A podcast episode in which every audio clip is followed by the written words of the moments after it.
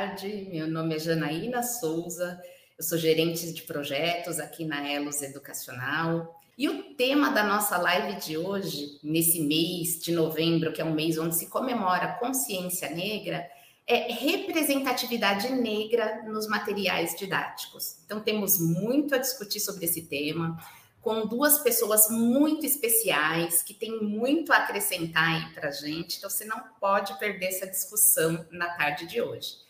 Bom, os convidados que estão conosco aqui hoje é de um lugar que a gente gosta muito, um estado muito querido de Alagoas. Então, nós estamos com a Irani Silva Neves, que é técnica pedagógica da Secretaria de Educação de Alagoas. E nós estamos também com Zezito Araújo, que é professor, mestre em História e técnico pedagógico da Secretaria de Educação de Alagoas também. Boa tarde, Irani. Boa tarde, Zezito. Vou pedir para vocês iniciarem fazendo a autodescrição de vocês também para o nosso público. Boa tarde, Jonathan. Boa tarde, eu sou Irani Neves, sou técnica pedagógica. Ah, eu estou com uma tiara no cabelo, tiara azul, umas estampinhas.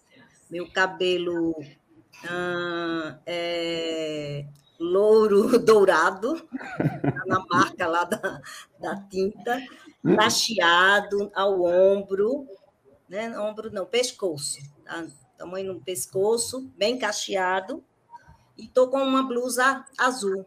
Ao fundo, uma parede branca, né? Apresentando um pedacinho da minha porta ainda. Prazer estar aqui com vocês. Obrigada, Irani. Prazer é nosso. Bem, eu sou Zezito de Araújo, né? sou professor universitário e pesquisador. Né? Estou usando um óculos branco. É, a minha camisa ela é toda decorada, é uma bata afro. Né? Aqui atrás né? Tem uns livros que eu sempre, permanentemente, eu faço as minhas consultas e estou aqui para que possamos conversar sobre essa temática que é tão pertinente a todos nós, educadores e educadoras. Zezito, só conta uma curiosidade para gente, que entre esses livros que estão aí atrás, né, esses tantos livros, tem um especial ali que foi escrito por você, é isso mesmo? É, tem um recente agora, esse aqui, é Quilombo dos Palmares, Negociações e Conflito.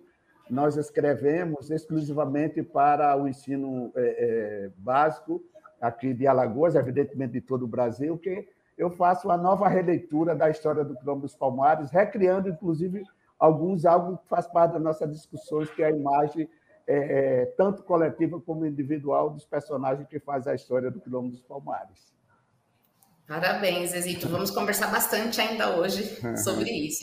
É, tem muitos pontos importantes, muitos pontos é, que precisamos trazer para a discussão, não só nesse mês de novembro, mas sempre, né, para que as nossas escolas possam, de fato, ser escolas mais inclusivas, respeitando aí todos e todas.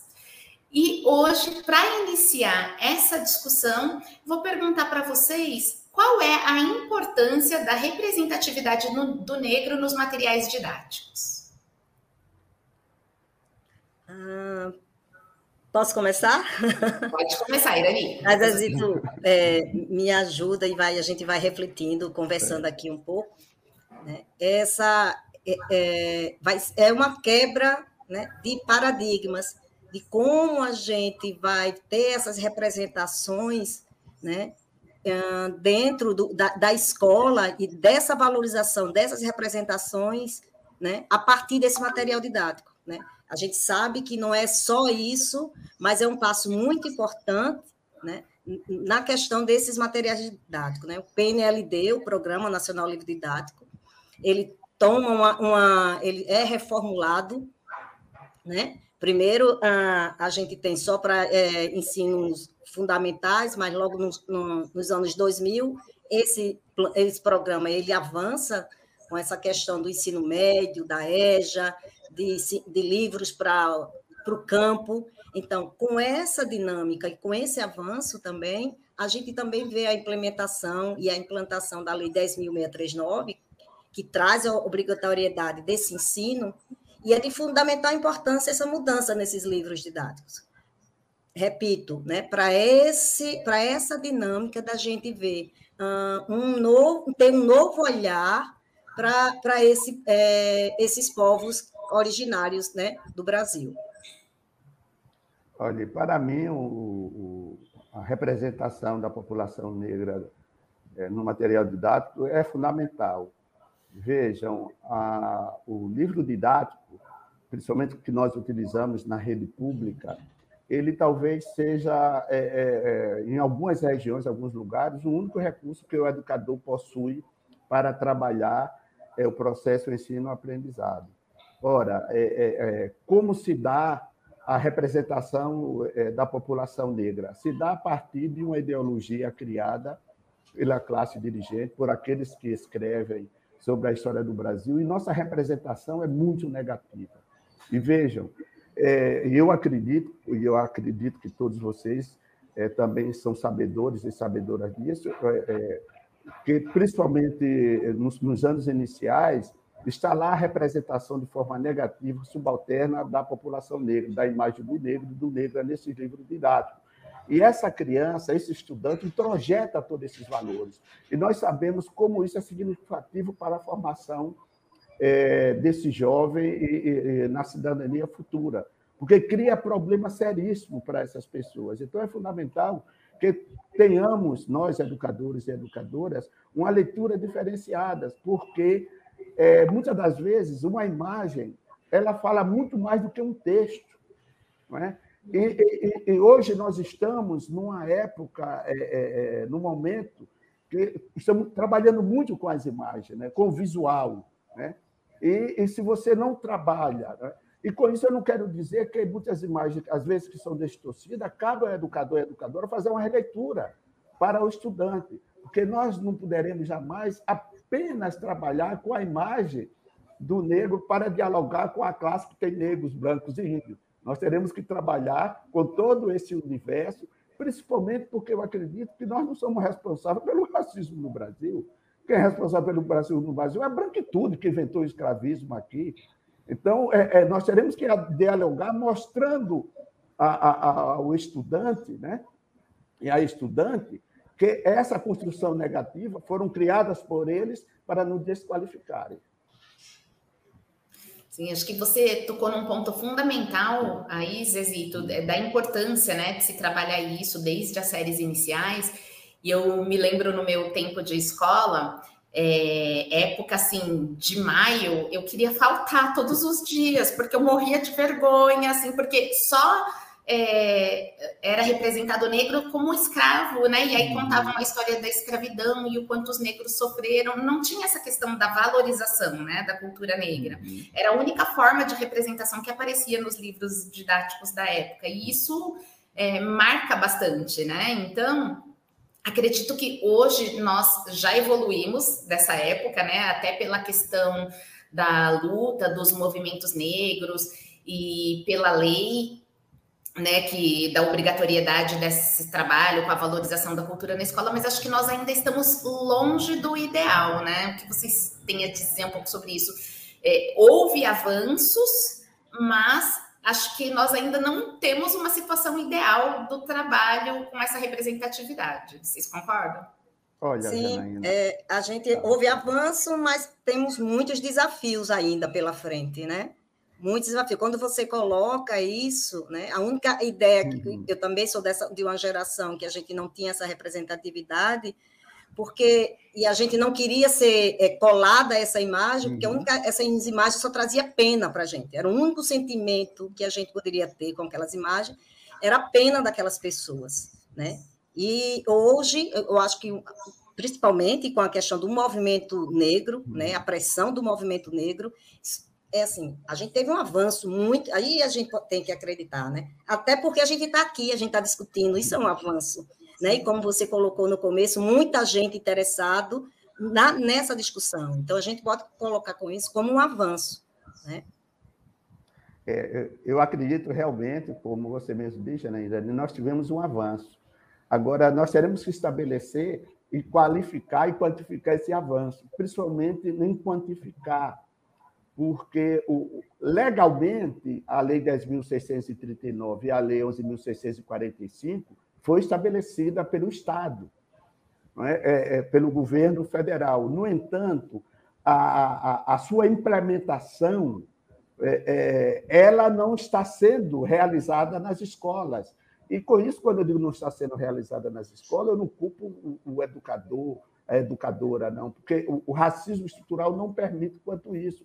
Então, com isso, eu quero dizer o seguinte: é, é, nós temos livros didáticos que têm grandes avanços na, na representação da, da, da, população negra, mas o, o, educador e a educadora não está preparada e preparado para lidar com isso, porque não passou por um processo de formação, porque esta lei não está sendo é, realmente é, é, é sendo implantada é, no, no espaço escolar.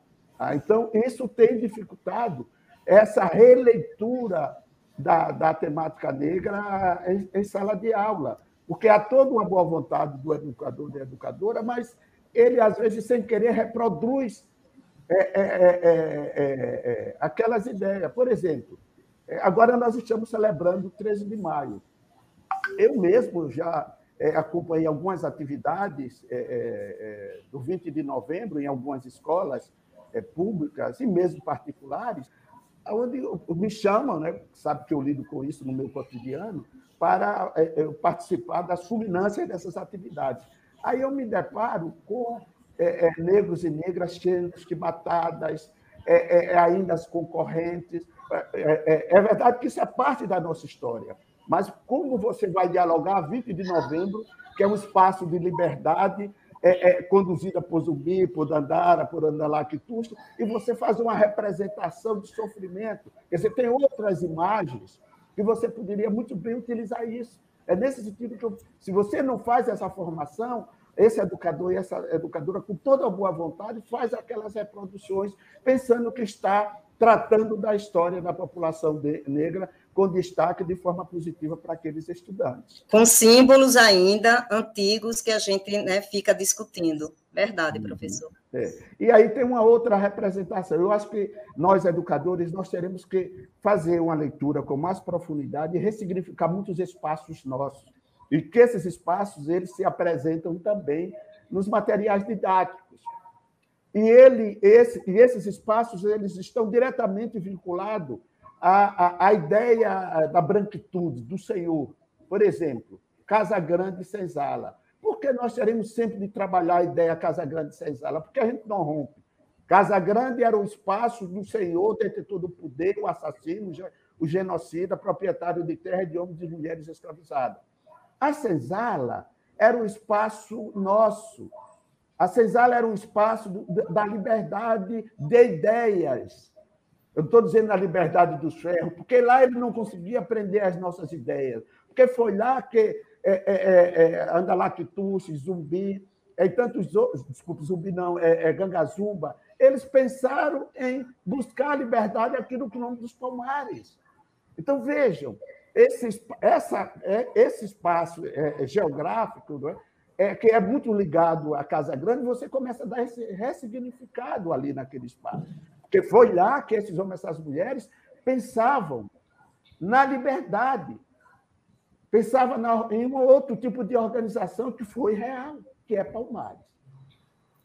Ou seja, nós precisamos cada vez mais nos preocupar em ressignificar a história através da visão de quem viveu é, essa uhum. história, né? E é. de trazer esses outros elementos, essa uhum. simbologia uhum. e, e todas e tudo que representou de, né, de, parte cultural dessa luta, né? E como você diz, é, dos pensamentos e os movimentos que, que nasceram para mudar uhum. aquela situação, né? Então não era só uhum. uma situação de sofrimento, tinha muitas outras coisas para se explorar, uhum. né, da história e é uma história que às vezes fica escondida, né? A Andressa Oliveira está concordando aqui conosco que nós já avançamos muito, Isso. mas nós temos ainda muito o que conquistar.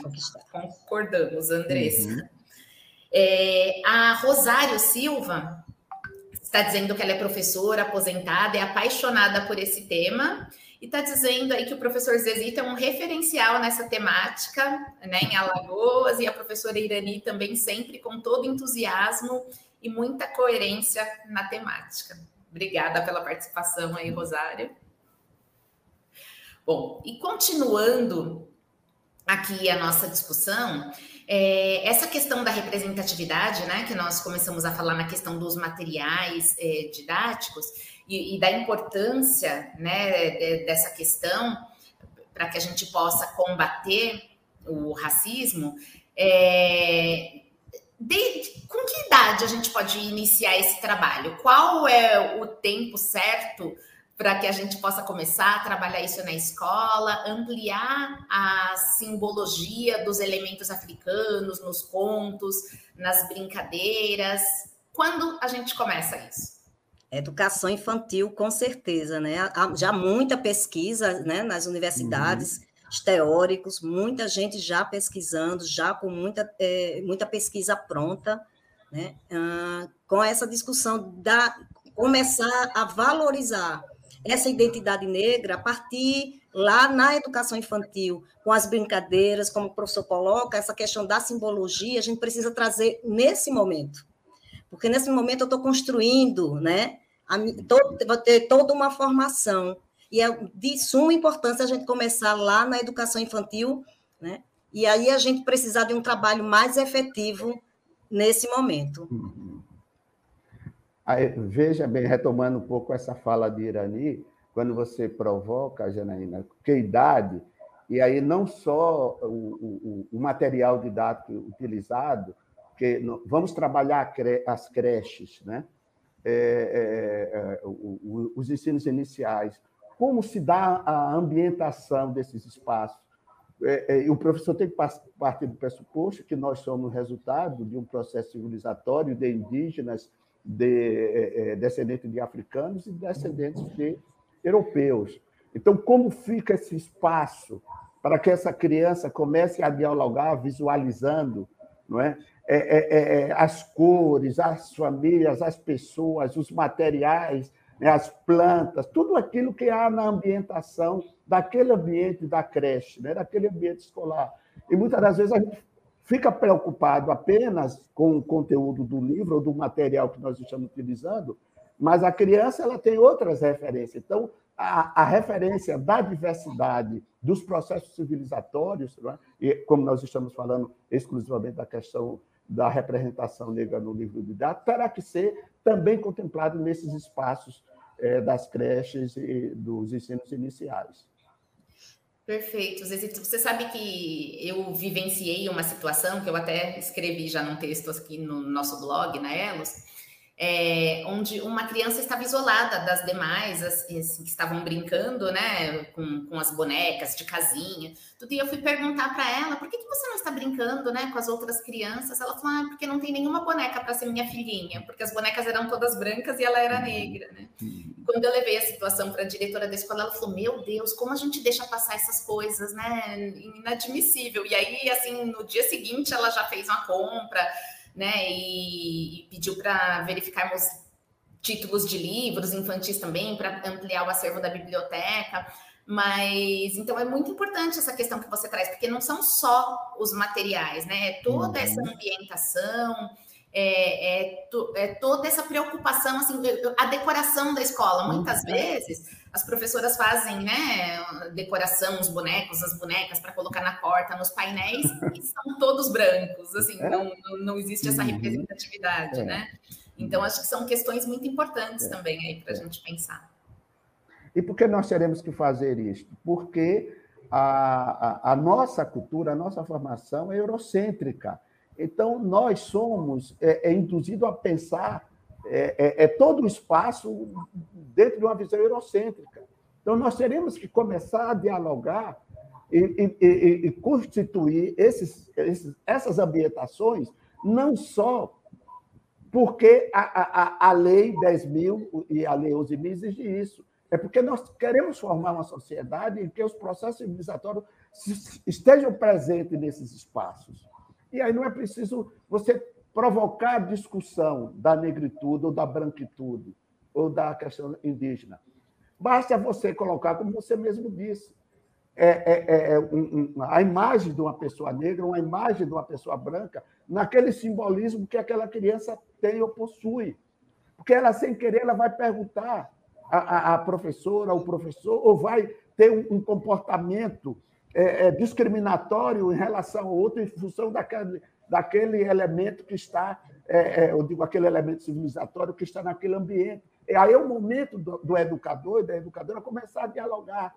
Né? Quer dizer, isso são formas que nós poderemos muito bem trabalhar em sala de aula para começar a desconstruir é, esse processo da negação da, da imagem positiva e de estabelecer um diálogo antirracista em sala de aula com essas crianças em ter idade. E essa criança precisa é, entender, e já entender e a questão das diferenças, como é importante isso, e ser respeitada na sua estética, né? E aí é nesse momento que eu acho que é muito, de significado importante, né? Essa questão da, de ser na educação infantil, né? Desse respeito à estética. Hum. Sim, e acho que um trabalho com as famílias também, porque muitas vezes eu vejo pela situação que esses pais, essas mães já vivenciaram na infância deles, eles acabam passando para os filhos uma ideia. Já vi muitos casos de assim, ah, você tem que ser o melhor no estudo porque você já é negro, já é diferente das outras crianças, então no estudo você tem que ser o melhor. Ou então, ah, não se mistura muito com as outras crianças porque elas podem não gostar de brincar de com você. Então, acho que o trabalho com as famílias também é essencial para que as famílias possam valorizar essas crianças, ajudar a entender o lugar que elas têm ali, né, e numa questão de valorização mesmo. Uhum. É, por isso que a gente pensa na, na, na, escola, em todo, quando a gente fala nessa educação, ela tem que ser todo no seu entorno escolar. A gente já uhum. trabalha com essa questão, porque não adianta, né? E por isso que a gente, assim, às vezes é, é poucos passos que a gente dá, porque a gente não pensa nesse entorno escolar, a gente trabalhar com todos e com todas que estão ali interligados. Uhum. Olha, é, Janena, quando você traz essa preocupação é, é, do resguardo desse filho, dessa criança dos pais, eu, eu jamais esqueço da, da fala de um dos maiores sociólogos brasileiros, né? que foi o Clóvis Moura.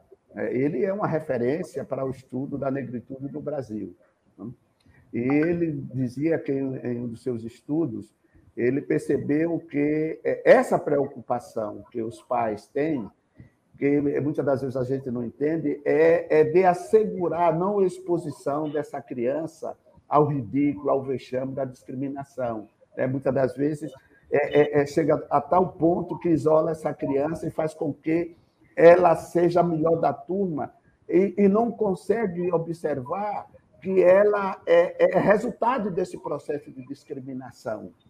Porque ela aí entra algo que é perverso que o racismo traz sobressai o individualismo. Então, às vezes, é, é, é, isso é resultado do processo da, é, é, da branquitude, né? Fazer com que a gente se acha, não, eu não precisei de movimento negro, eu não precisei de falar de racismo, eu, eu consegui tudo que eu quero mesmo sendo negro. Quer dizer, é fundamental que comecemos a discutir, e o educador é fundamental nesse papel, observar essa questão da, da família, mas mostrar que as relações raciais e o que nos levou é, é, o que nos dá a possibilidade de superar isso também é uma luta coletiva, porque é o movimento negro, que essas conquistas que nós tivemos é resultado do, do, do movimento negro. E aí eu volto a Palmares. Palmares foi o primeiro movimento negro organizado na sociedade brasileira. Isso foi resultado de um movimento coletivo, não foi zumbi. A gente celebra zumbi agora no dia 20 de novembro, mas tem é, é, é, foram é, aproximadamente quase é, é, 10 é, mil pessoas que moravam aqui na cerca real dos macacos. Eu não estou falando nem do Campos Palmares todo, que era, para você ter uma ideia, é, é, era 2.284 mil quilômetros quadrados, que era da cidade do, de Cabo Santo Agostinho a Penedo, do nosso litoral à cidade de Garanhuns. Então, você tinha uma população expressiva. Então, foi essa luta coletiva que levou é é, é, é, é, a luta pela liberdade. Então, é, é, fundamental que nós também comecemos a dialogar. Por que os pais fazem isso? Ele tem todo o direito, mas que a escola também perceba, e os educadores leve também outras formas demonstrar que esse estudante, né, ele tem que buscar a coletividade e porque ele está, os pais estão dizendo isso para ele.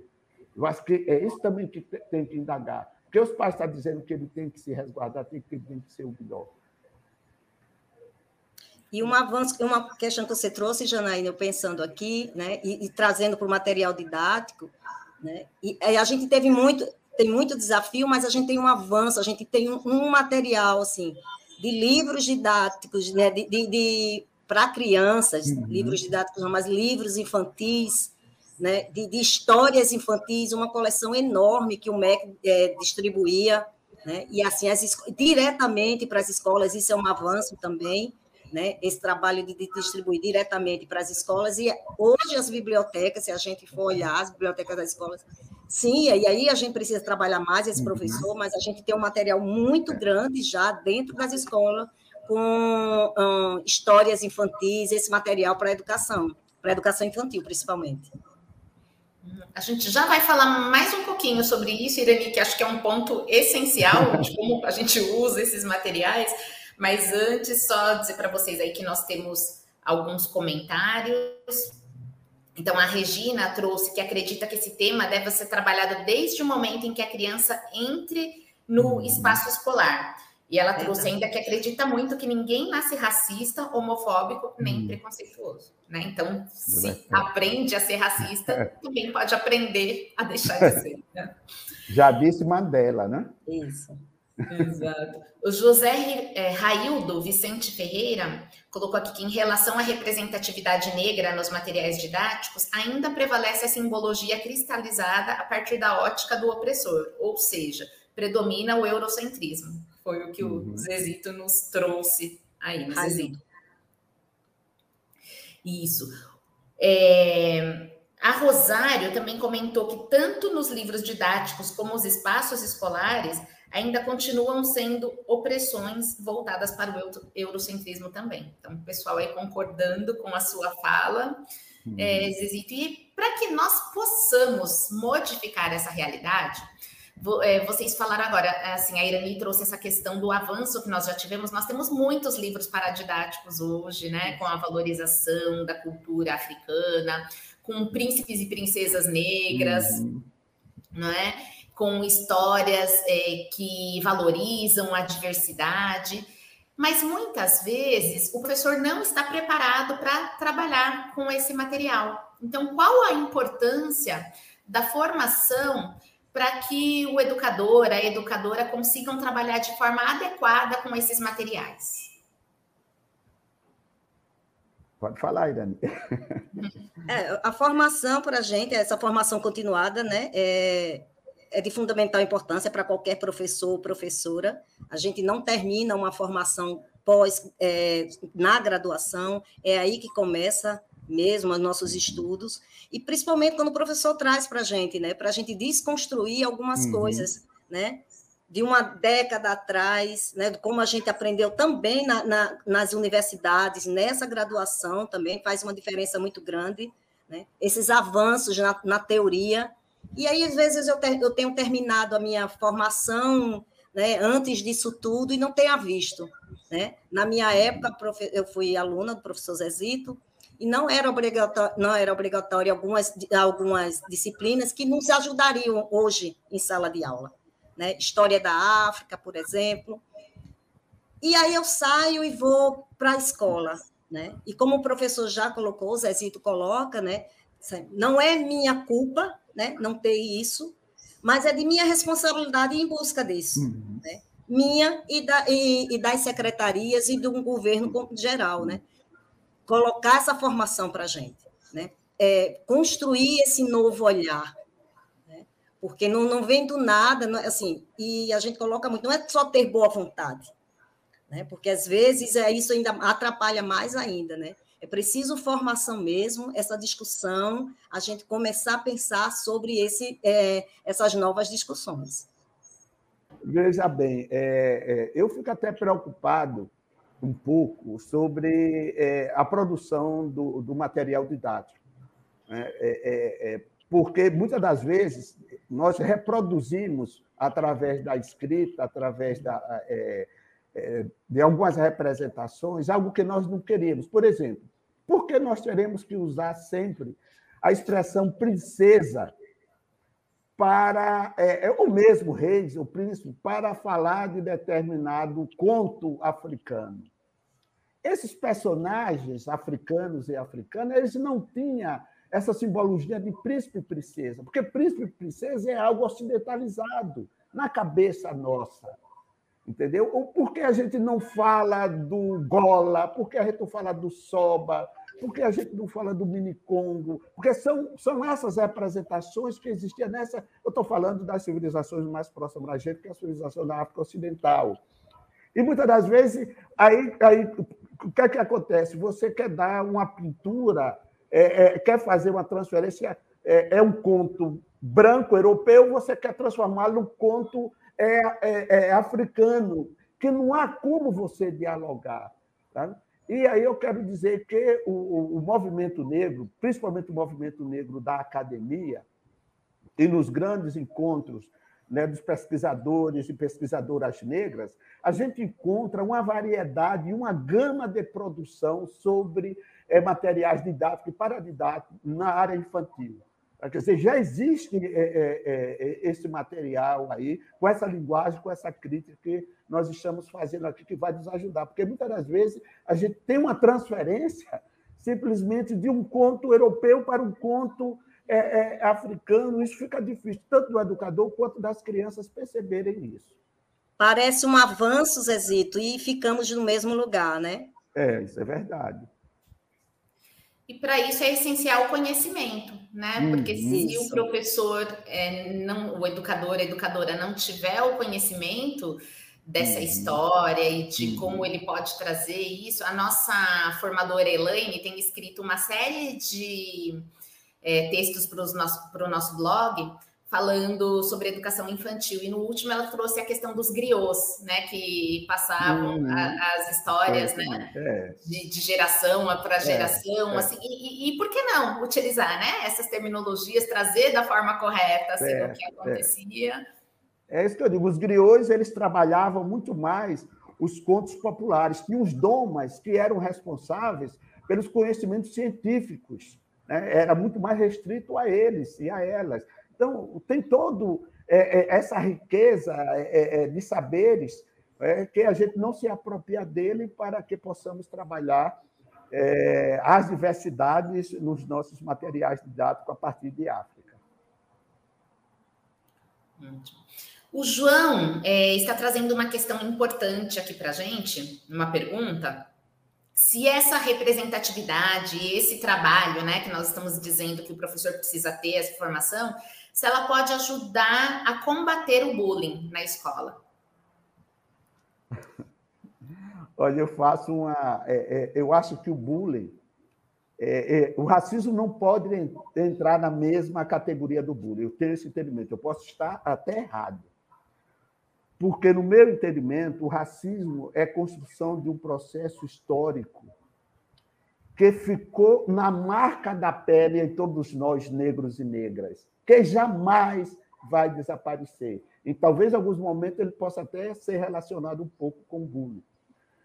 E o conceito que a gente vê do bullying, ele, eles são marcas biológicas também, evidentemente, que marca aquela criança, marca aquela pessoa, mas você pode, é, em alguns momentos, você eliminar aquela a, a, a, é, o bullying de você. Por exemplo, uma pessoa gorda, se ela entra no perfil é, é, é, do que a sociedade aceita, do magro, do estético, que a sociedade aceita, ela passa a é, é, deixar de ser vítima do bullying. Mas nós, negros e negras, jamais deixaremos de ser, por economicamente que a gente seja, pelos bairros mais nobres que a gente mora, a gente jamais deixaremos de sermos vítima do racismo. Então, eu faço essa, essa diferença muito explícita para mim. Eu não sei se os companheiros e companheiras é, é, é, aceitam isso, mas no meu entendimento eu vejo essas diferenças. É, eu estava lendo algo, Cezito, essa semana, uhum. sobre isso também, sobre essas uhum. questões, né,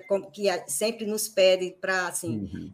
E, e ter essa discussão da gente sair dessa coisa, não, é bullying, é só o respeito, e o, o racismo a gente precisa trabalhar muito, é muito mais do que isso. É. Né? Esse racismo estrutural, a gente está pedindo uma sociedade muito mais democrática, com muito mais veemência nessa questão. Então, assim, eu acho que extrapola também a questão do bullying. É.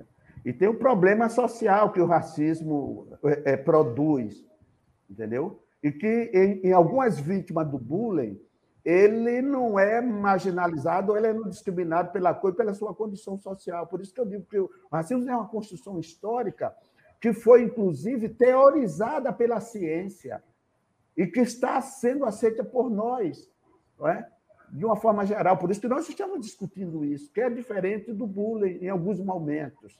Então, Exato. acho que o bullying é muito mais, o, o, racismo é muito mais profundo e muito mais maléfico.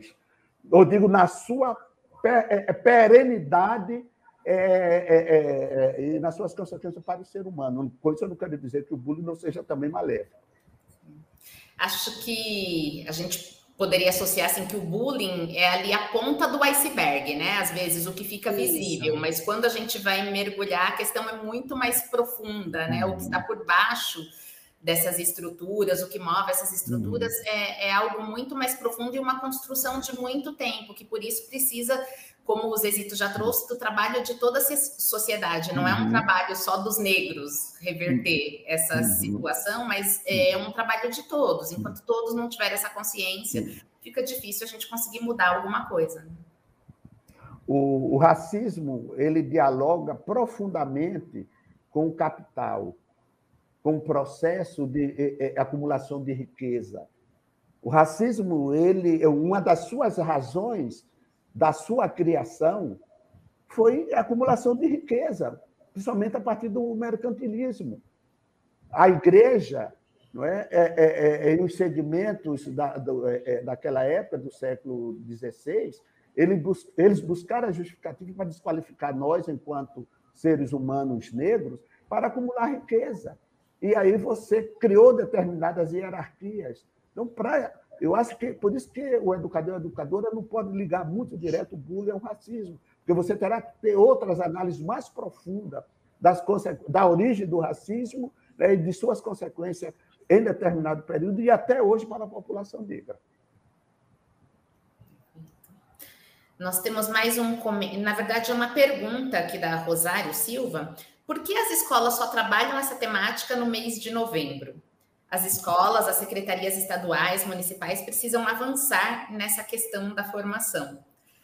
É, vou deixar para vocês responderem, mas acho que é um avanço nós termos uma data para parar e pensar nessa questão. Né? Então, acredito que o dia 20 de novembro, o Dia da Consciência Negra, é uma data importante e que mobiliza né, essa conscientização, essa parada é, é, para que as pessoas possam, ao menos nessa data, refletir sobre a questão, mas precisamos ampliar, né? A, a Rosário faz essa pergunta, por quê? Isso só é trabalhado em novembro.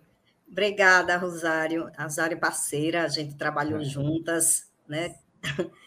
E, e a gente sempre está discutindo essas questões. A, a, a Lei 10.000 tem as diretrizes, né, que foram criadas para a Lei 10.639, e nas diretrizes colocam algumas datas marcantes né, para ser trabalhada uhum. com obrigatoriedade na, nas escolas. Né?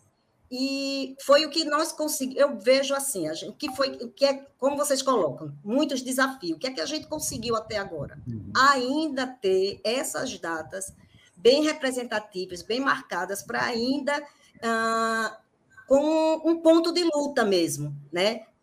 para a gente começar a fazer essa discussão. Então, a gente tem a gente tem um 13 de maio ressignificado, a gente tem em junho e julho tem o Dia da Mulher Negra.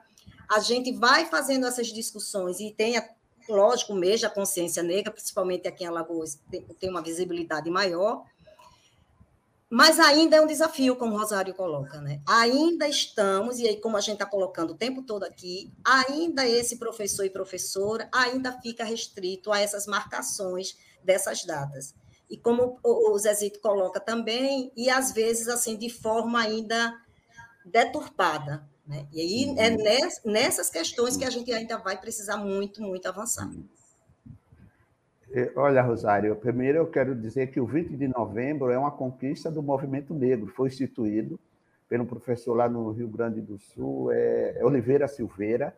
Inclusive, ele recebeu o título de doutor honoris causa da Universidade, um, um, é, não lembro bem o nome da universidade, lá no Rio Grande do Sul, agora, é, recentemente, ele recebeu. Então, é, é, o 20 de novembro é uma conquista nossa. Não é? Agora, nós teremos que trabalhar, como você provoca, o, o não 20 de novembro só em novembro. É, é, e quando é, Oliveira Silveira propôs essa ideia, e o movimento negro, de uma forma geral, propõe isso, é nós discutirmos o 20 de novembro, trazendo a, a realidade hoje da situação da população negra especificamente até no livro didático, como nós estamos fazendo agora.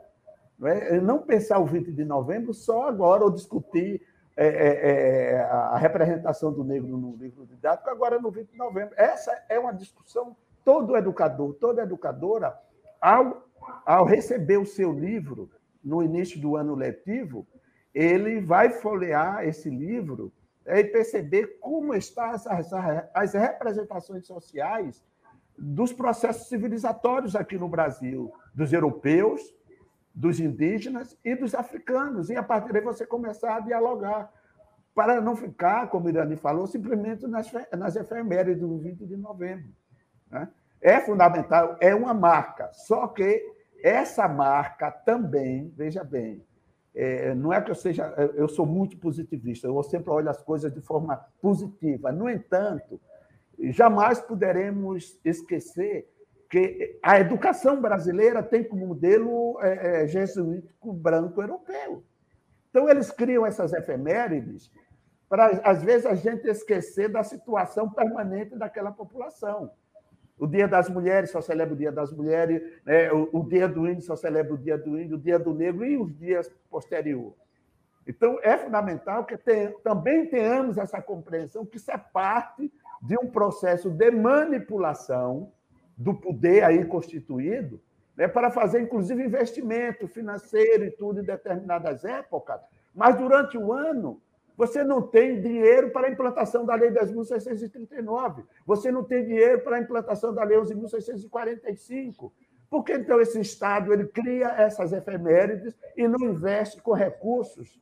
Não é? Isso tanto, quando eu falo Estado, eu estou falando o município, o Estado e a União para que essas leis sejam implantadas com quê? Com formação dos professores, com aporte para comprar mais livros para as bibliotecas. É? Então, é por isso que a gente tem que ir além dessas datas.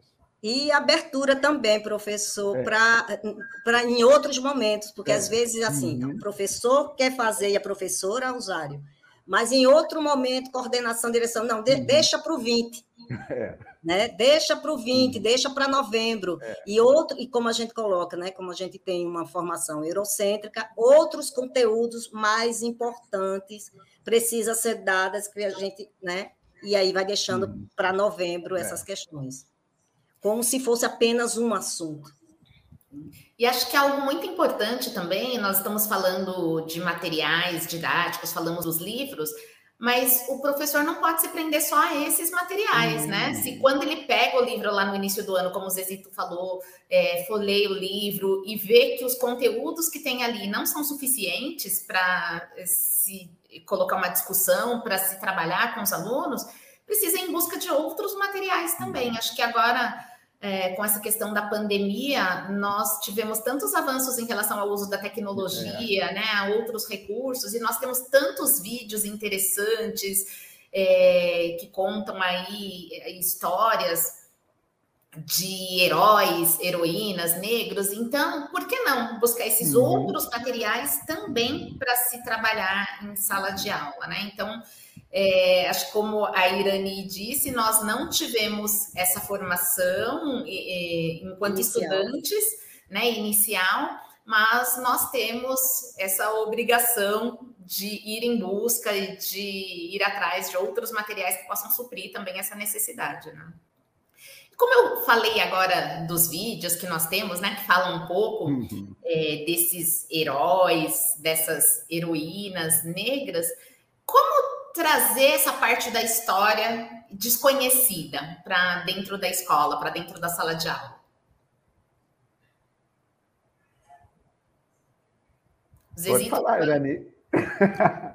ah, tá. É, eu acho que faz parte, assim, dessa discussão, quando a gente, se a gente, é, um professor, professora, começa cedo é, essa discussão, essas questões vão aparecer. E eu acho que, assim, uma coisa importante é trazer esse resgate, esses heróis do bairro, os nossos heróis e heroínas da comunidade, trazer isso para esses estudantes, né? Que mostrar que os primeiros heróis podem estar ali, perto de mim. Essa visão desse herói, dessa construção de herói tão distante, tão parado, tão estagnado lá atrás, e a gente resgatar né? Uhum. Essas, essas novas identidades, esse novo olhar é. né? sobre essa questão de ser herói ou heroína. Uhum.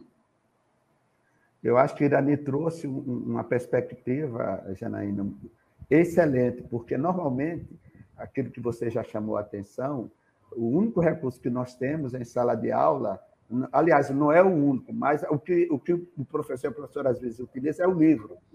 E isso nos limita a, a ter a dimensão da, da, é, do ambiente escolar, além dos muros da escola. Esse universo, em uma, principalmente das escolas da rede pública, que estão situadas em bairros populares, onde você tem um grande número da população negra, e às vezes a gente não faz esse resgate para é é, é, é, é, conhecer a realidade daquela população. E com isso, é, você faz com que esse assunto chegue na sala de aula. Porque muitas das vezes, mesmo Zumbi dos Palmares, Gangazumba, Dandara, Andalactuxa, Cotirene, são heróis que estão no nosso imaginário muito no passado. E, e, quando a gente traz, não é, é, é, é o mestre de escola de samba, né, um raizeiro que está ali próximo, e você traz para a sala de aula aquela pessoa, aquela figura linda, bonita, detentores de vários saberes, você consegue é, é, trazer toda uma discussão da história de vida daquela pessoa, como da história de vida daquele bairro, e você começar a dialogar com a questão da negritude também, que automaticamente vai passar mas a gente fica esperando só trabalhar com os grandes heróis, não é? E está lá a realidade do bairro. Quer dizer, é, é, é, isso também faz parte das, das mudar nossas práticas pedagógicas, de como a gente trabalhar é, é, é, os conteúdos programáticos em sala de aula, além daquilo que está no material didático cedido pelo Estado ou pela escola para nós. A gente tem uma experiência né, à frente, o professor é, Zezito estava à frente lá da, do nosso núcleo, e a gente tem uma experiência exitosa enquanto secretaria, hum, que a gente lançou o prêmio Personalidades Negras, era esse o nome do prêmio, foi, né, Zezito? Esse mesmo, foi. E aí, para fazer esse resgate nas suas comunidades de pessoas importantes, negras, que fazem um trabalho independente de área for, cultura, educação, saúde, e a gente, esses meninos e meninas entrevistarem essas personalidades, conversarem, fazerem uma pesquisa e trazerem para a gente enquanto vídeo. Né? A gente tem essa experiência uhum. exitosa enquanto é. E o, e o importante, Janaína, que nós eles vieram aqui para Marcel, foi da cidade de Limoeiro de Anadias, né? eles vieram aqui para Marcel para fazer a apresentação. Era um grupo de quase oito eh, eh, eh, estudantes, né? e eles falavam a redescoberta que eles fizeram enquanto pessoa humana, entendeu? A, a descoberta da negritude, da sua identidade, da, de, de, uma discussão que eles tiveram com os pais, com o bairro, entendeu? Então, veja a riqueza de um trabalho desse, você levando essa discussão a partir deles, não a partir do professor e da professora. É, eles mesmos, então foi riquíssimo essa experiência que nós tivemos aqui em Alagoas. Nossa, e esses momentos com certeza são muito marcantes. Uhum. Eu me lembro em 2010, como a Copa foi na África, é, estava fazendo um trabalho na escola, né, onde cada sala estava fazendo alguns trabalhos sobre o continente africano. E as turmas dos quintos anos nós resolvemos fazer uma dança africana. Uhum. Então nós levamos as crianças para pesquisar no laboratório de informática a simbologia dos movimentos, as músicas. É, foi um trabalho árduo uh, no sentido de convencimento até dos uhum. pais, porque muitas vezes é associada à religião. É. é, assim, associada à música, a religiões de matriz africana, e alguns pais não queriam deixar as crianças participarem, então nós tivemos que chamar a comunidade, conversar. E faz uns 15 dias, um, um, desses alunos, isso foi em 2010, né? Tem 11 anos, um desses uhum. alunos hoje fazendo faculdade me mandou uma mensagem falando que ele nunca esquece de, desse trabalho, assim, de quanto foi importante para ele é, pesquisar e saber uhum. o porquê de cada um daqueles movimentos. E, e, tem toda uma simbologia que é muito bonita. Quem é. não conhece, recomendo aí pesquisar, uhum. conhecer que cada um dos movimentos tem toda uma história, né, uhum. na sua construção e, e, como é importante saber dessa história, né, não só os alunos negros, mas para todos os alunos é. que participaram, eu tenho certeza que foi algo que ficou marcante. Então, é, é, gostei muito dessa fala de vocês, assim, de por que não partirmos do que está ali, né, do uhum. bairro, das histórias, do que nós temos ali na comunidade. Muitas vezes o, a, os avós, os pais dessas crianças foram que construíram a é. escola, é. que construíram várias coisas ali no uhum. bairro. Então, por que não resgatar essa história é. mostrando a importância dessas pessoas? Né? Uhum. E trazer isso, né? E quando eu é, falar de uma Lélia Gonzalez, de uma uhum. Luísa Maim, eles vão fazer essa conexão, porque eles descobriram seus heróis e heroínas ali uhum. perto deles também. É. Né? E vai ficar muito mais fácil esse diálogo e o tempo passa muito rápido, Cezinho. Podíamos ficar aqui conversando Ai, horas ainda sobre o tema. Tem muita gente assim enviando comentários. A Renata enviou até uma. A Renata de Almeida Silva enviou aqui uma sugestão que as bibliotecas das escolas devem contar com um acervo de livros com protagonistas negros também, né? Para ser uma ação de mudança. Uhum. É, a Maria Luísa, a Rosário, a Iva Diza, várias pessoas aqui é, elogiando a escolha desse tema e a importância de discutir essa questão para que a gente possa, de fato, ter uma mudança efetiva. Mas lembra, só um pouquinho, lembrando essas professoras e professores que falam isso, na, quando era SECAD e depois SECADI, vão em busca, olhem as bibliotecas de vocês, as escolas de vocês, porque tem é, muito, muito material. Às vezes está lá guardado, está ainda não tirado das caixas, é. mas 2003, 2000, até 2010, eu acredito, a gente teve muito avanço nessa questão de produção desses materiais. Então, assim, procura lá dentro, da, lá na, na biblioteca, dá uma pesquisada que vai achar muita coisa. Ótimo.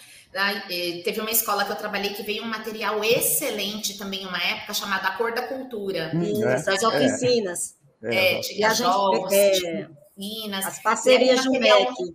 É, era um material maravilhoso é. e com o tempo acabou se perdendo, uhum. assim, né? Então é importante essa dica aí também. Resgatem aí os materiais de vocês, uhum. busquem, e se não tiver, cobrem também, né? É. Que esse acervo seja ampliado. Irani, Zezito, vou pedir para vocês as palavras finais aí de vocês, que dicas vocês podem, uma dica que vocês podem deixar aí para o pessoal que está nos assistindo e para que possa ampliar esse trabalho uhum. nas escolas, para que possam analisar com critério esses livros, né, e o trabalho que pode ser feito com esses materiais didáticos. Uhum. Então, vou pedir para vocês deixarem aí uma última palavra para o nosso público. Agradecendo, obrigada pelo momento, foi um momento de reflexão, de aprendizagem, sempre com um Zezito, né? sempre é bom escutá-lo, mesmo trabalhando juntos, mas a gente está sempre nessa reflexão, né, né, nessa luta, né? Que é uma luta sempre, e dizer para os professores e professoras, né? Ah, é, é, reeducar o nosso olhar, né? É estar tá sempre olha, é, é atento né? atentos e fortes, né? como diz o poeta, para a gente reeducar o nosso olhar, para olhar é, o programa do, do livro didático, o livro a gente escolhe antes, dá uma olhada, ver qual o melhor, qual o que se aproxima, né? como a gente, a gente tem muito desafio ainda, mas o que se aproxima mais do que a gente está pretendendo, e em busca, como você colocou, tem muita coisa na internet, muitos vídeos, é, muita gente boa, seguir a Djamila Ribeiro. Às vezes a gente quer uma coisa mais rápida, né? Essa sociedade está tão rápida, mas tem muito site, muitas pessoas que estão aí, né? Com, com páginas. Tem a Djamila Ribeiro, tem o Silvio Almeida também, que faz uma discussão muito boa. Então, assim, vão em busca, mesmo assim, em momentos pequenos que a gente não tem muito tempo, a gente sabe que professor, às vezes, é duas, três redes, uhum. mas essas questões, e também aí a gente vai ampliando o olhar nessas questões, uhum. nesses lugares também. Muito Bem, obrigada. Eu, eu, agradeço à equipe do Elos né, por ter nos convidado para participar desse bate-papo tão riquíssimo, né? E eu digo sempre, é, é, é tratar sobre a temática afro-brasileira é tratar sobre nós mesmos. É, é nós não estamos falando de algo é, subjetivo, nós estamos falando de algo objetivo que nós estamos falando, nós, enquanto é, objeto de análise, ao mesmo tempo de reflexão. E a dica que eu deixo aos companheiros e companheiras, né, professores e professores, é, primeiro, que a nossa formação é eurocêntrica, independente da cor e do lugar onde nós estamos. Nós somos ainda resultado dessa formação. Portanto, ao é, adquirir qualquer material é, é, é escolar, material didático, que vamos trabalhar com os nossos estudantes, é, é, tenhamos um olhar que perceba qual a representação da, do negro, do indígena e do branco nesse material didático.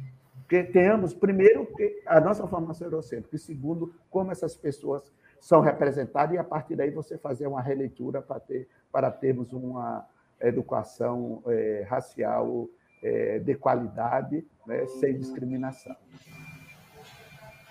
Muito obrigada, Irani. Muito obrigada, Zezito. Obrigada, uhum. Bísio, por fazer a tradução aí para gente.